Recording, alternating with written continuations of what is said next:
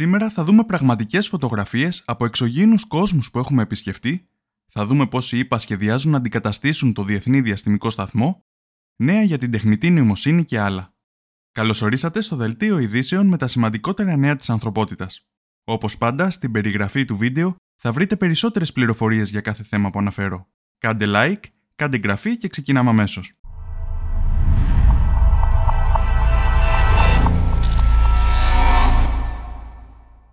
Ο άνθρωπος έχει πατήσει μόνο στην επιφάνεια της Ελλήνη πέρα από τη γη.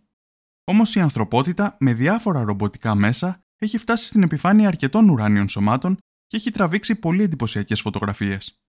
Α δούμε λοιπόν πώς είναι οι επιφάνειες άλλων εξωγήινων κόσμων σε χρονολογική σειρά όπως τους επισκεφτήκαμε και παράλληλα θα λέω και κάποιες πληροφορίες για το πότε και πώς τραβήξαμε τις πρώτες φωτογραφίες. Ξεκινάμε με την επιφάνεια της γης. Το σπίτι μας. Σε αυτό το περιβάλλον εξελιχθήκαμε. Πάμε στη Σελήνη. Το 1966 τραβήχτηκαν οι πρώτες φωτογραφίες από την Σοβιετική αποστολή Λούνα 9. Από τότε βέβαια έχουμε επισκεφτεί αρκετές φορές τη Σελήνη και με ρομποτικά μέσα αλλά και με ανθρώπους.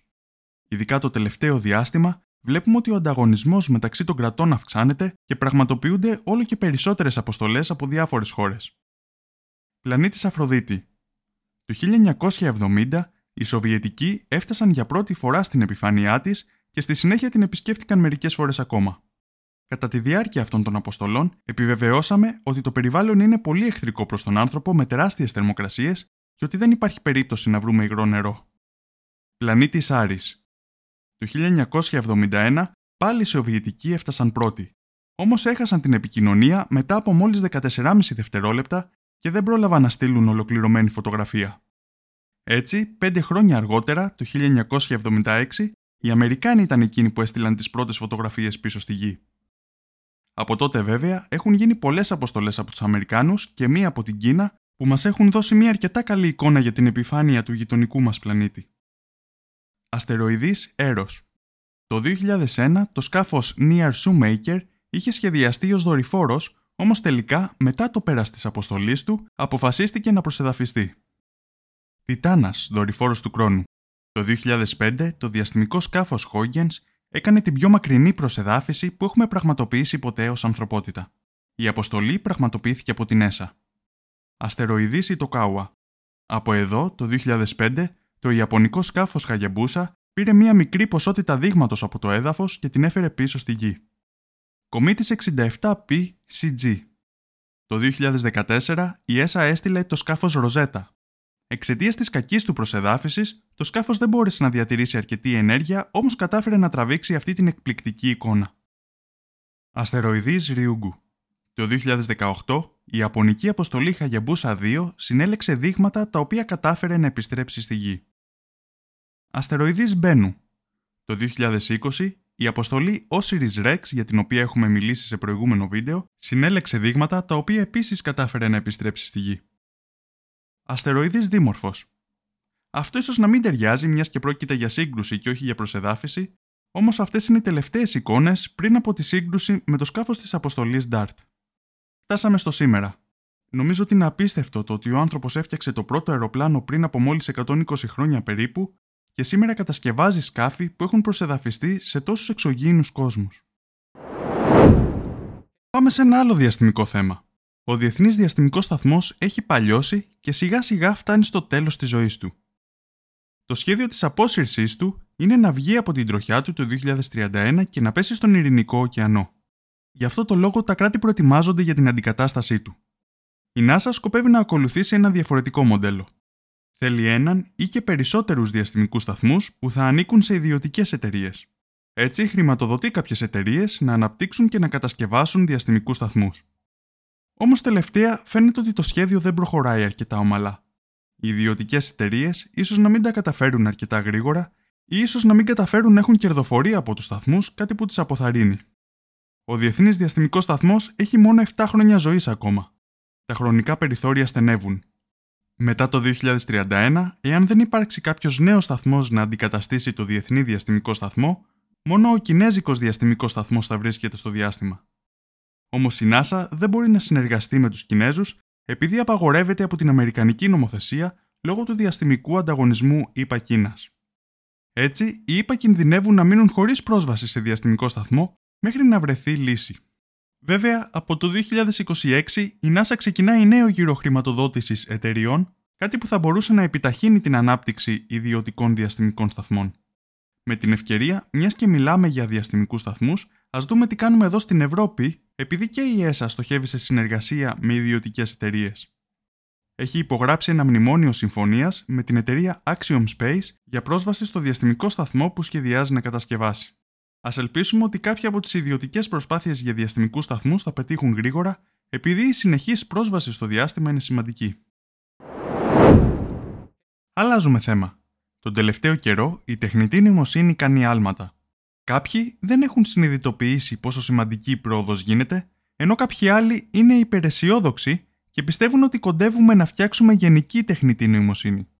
Δηλαδή ένα επίπεδο τεχνητής νοημοσύνης που θα μπορούσε να πραγματοποιήσει κάθε νοητική λειτουργία που θα μπορούσε να κάνει και ο άνθρωπος. Όμως φαίνεται ότι ακόμα απέχουμε από τη γενική τεχνητή νοημοσύνη.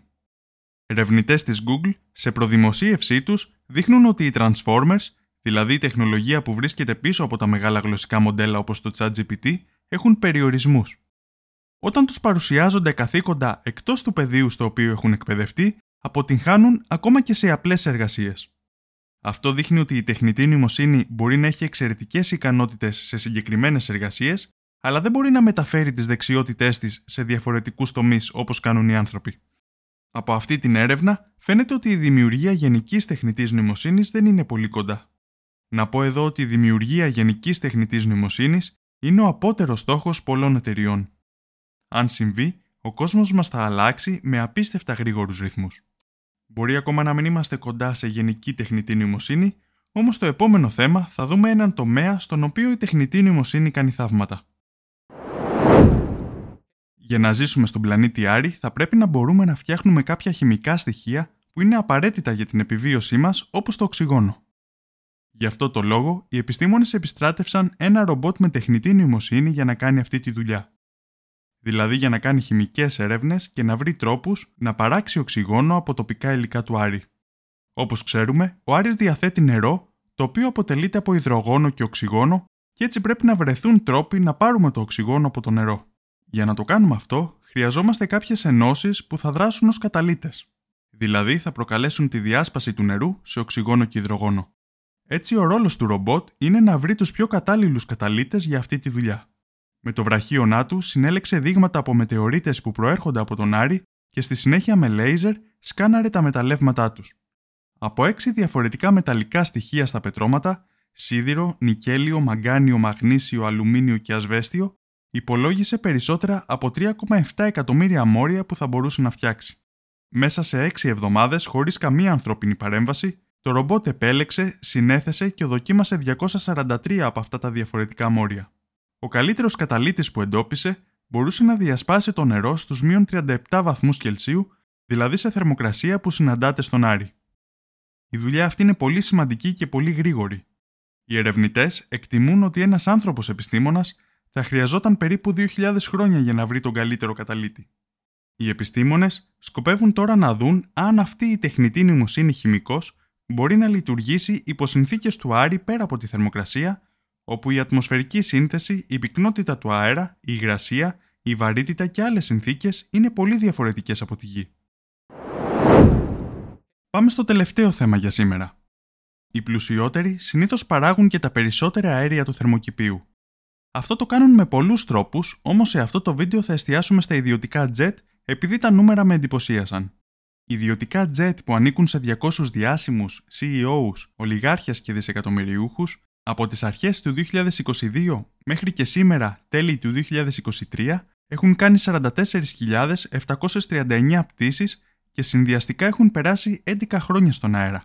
Αυτό σημαίνει ότι το αποτύπωμα άνθρακα αυτών των 200 πλούσιων είναι ίσο με το αποτύπωμα άνθρακα 40.000 Βρετανών. Το χειρότερο είναι ότι η χρήση των jets συνεχίζει να αυξάνεται και οδηγείται σε νέα ρεκόρ. Τα στοιχεία για όσα σας είπα προέρχονται από τον Guardian, που τελευταία έχει κάνει μια σειρά από έρευνες ειδικά για την ανισότητα των εκπομπών άνθρακα μεταξύ των πλούσιων και των φτωχών.